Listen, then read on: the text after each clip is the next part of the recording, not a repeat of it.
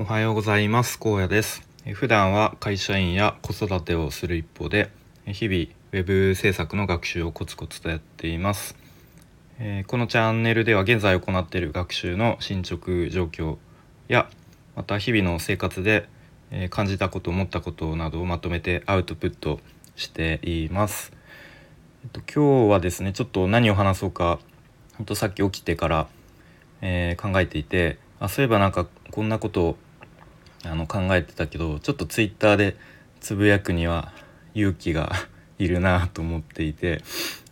ちょっとスタイフであのこっそりこっそりじゃないけど話してみようかなみたいなことで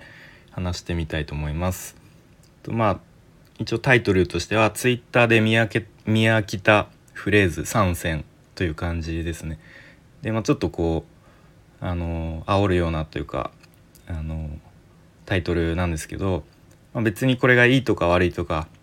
そういうことじゃなくてなんかもうシンプルに見やいっぱいこういうフレーズ見るなあっていう感じですね。でまあ早速まず1つ目ですね「プロゲートは周回するな」ですね。でまあ、周回するなっていうのはプロゲートを何周も何周もややっても意味ないですよみたいななんかレベル上げするのやめましょうみたいな。で、まあ、プロゲートやだけやってても成長しないからもうどんどん次は模写をやりましょうみたいな感じの意見ですね。まあまあ確かに、うん、これはその通りかなと思いますね。まあ、僕も最初プログラミング学習を始めた時はプロゲートから始めて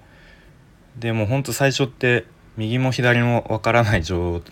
態だったんでなんかいろんな言語に手を出してまあ別に悪いことではないのかもしれないけど Ruby やったりとか Ruby Ruby on Rails というものがあるのかみたいな。で Ruby on Rails やったりなんか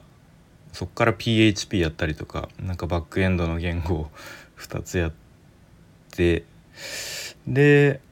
なんかいろんな言語をつまみ食いみたいな感じにしていてあんまりなんだろうな効率はよく効率良くなかったっていうかもうその前提としてその言語の特性というか何に使われるのかみたいなのもいまいち分かってないままやってた感じですね。で大体なんかプロゲート1周2周やったら早速模写やりましょうみたいな意見を見る気がするんですけどなんか個人的には写写経ですかねこう実際の、えーと、コードをなぞって自分で書いてみるみたいなのをやった方がなんかうーんなんだろうな。こう自分のあのうん覚えやすい気がしています。個人的に。ちょっとうまく言えないんですけど。で YouTube とかだとなんかいろんな人のこうコーディング動画みたいのあると思うんでなんかそれ見ながらちょっと倍速も0.5とかに落としてやった方がなんかあの覚えやすいんじゃないかなと個人的には思っています。でなんかこれについての例えとしてなんか遊園地でメリーゴーランドに乗ってなんか楽しかったからもう一回乗ろうと思ったらいやもう次は早速実際にポニーに乗ってみましょうみたいなことを思いました、うん、まあなんかいまいちな例え思いついてしまいましたと。はい、じゃあ次ですね。2つ目。社会人の勉強時間は平均1日6分です。みたいな。でなんかそれ以上やってるあなたはなんかすごいですよ。みたいな感じですね。でまあこれはまあなんかそういうデータが確か出てるんですよね。なんかいろんな人が言っていて。でもこれのなんだろう目的というか意図は何なんですか？こう自信を持たせてあげてでその人のことを認めてあげてで自分のファンになってもらうこう戦術戦略なのかなみたいな そういう作戦なのか分かんないですけどで、まあ、そもそも勉強時間の定義ってな具体的にどういうことなんだろうって思いますよね。なんか Voicy とかを聞いてる人はもうなんかその時点で一つのこう放送を見ただけでもう10分とかなのでもうそれだけで平均以上ですよみたいな言ってる人もいてえ Voicy って勉強なのかなって ちょっと思っちゃいますね。僕も移動時間とかだいたい Voicy とかあとなんか YouTube のちょっとためになる動画とかをあの音声だけで聞き流しとか聞き流しというか、うん、移動中に聞いたりしますがなんかそれってこう勉強してるっていう意識は全然なくてなんかもっとこう軽い感じでなんかためになる話を聞いてるだけだけじゃないけど。うん。あなんかなるほどなみたいなとか。この人はこういう考え方するんだみたいな。なあのー、イメージなのでなんか勉強してるっていう意識はあんまりなかったですね。まあ、それで言うと平均6分なんて全然超えてるしまあそれが別に偉いとかじゃないですけれども、まあ、あとなんか読書に読書するにしてもなんか小説とかって勉強に入らないのかなとか多分小説読む人とか読むの好きな人とかもいると思うし、うん、なんかその辺でこう勉強時間の平均6分っていうだけじゃなんかうんどうなんだろうっていう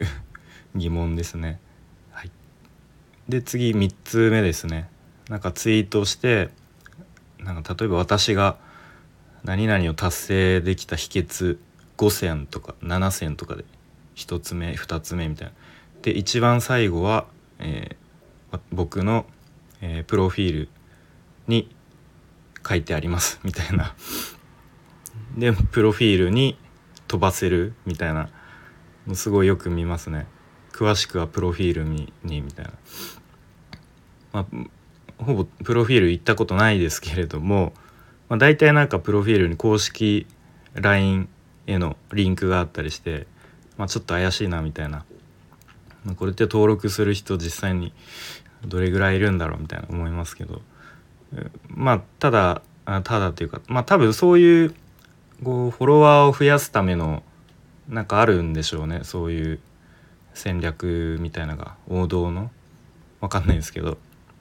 でそのやっぱ実際にプロフィールのところまでいかないとフォローするボタンがないんで、まあ、そういうふうになんとかしてプロフィールに飛ばせるきっかけを作るためのあれなのかなと思います。はい、ということで今日は、まあ、なんか特に結論とかなくなんかふわふわした話でしたが、まあ、ツイッターで見飽きた見飽きたフレーズ3選みたいな話を、えー、してきました。はい、で今日はこんな感じで終わりたいと思います。最後まで聞いていただきありがとうございました。